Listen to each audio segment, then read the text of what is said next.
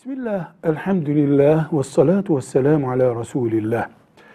Özellikle devlet kurumları, Sağlık Bakanlığı öldükten sonrası için organ bağışı yapın diye tavsiyelerde bulunuyorlar. Vatandaşlardan rica ediyorlar. Bunun dinen bir sakıncası olur mu? Bir, üreme organlarını bağışlamak caiz değildir.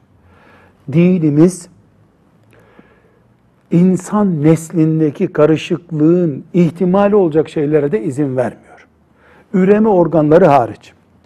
Ehliyeti olan bir insan, akli melekelerinde sorun yok, e, tehdit altında değil, ehliyetini kullanabilen bir insan bağışlama yapıyorsa olur. Bir de dinen ölüm cezası almış durumdaki birisine hayat kazandıracak bir nitelikte olmayacak bağışlar caizdir. Yani öldükten sonra bir Müslüman benim ciğerlerimi bağışlıyorum, kalbimi bağışlıyorum diyebilir. Caiz bir şeydir.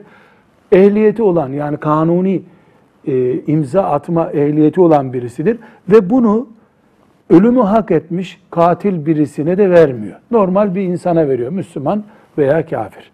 Velhamdülillahi Rabbil Alemin.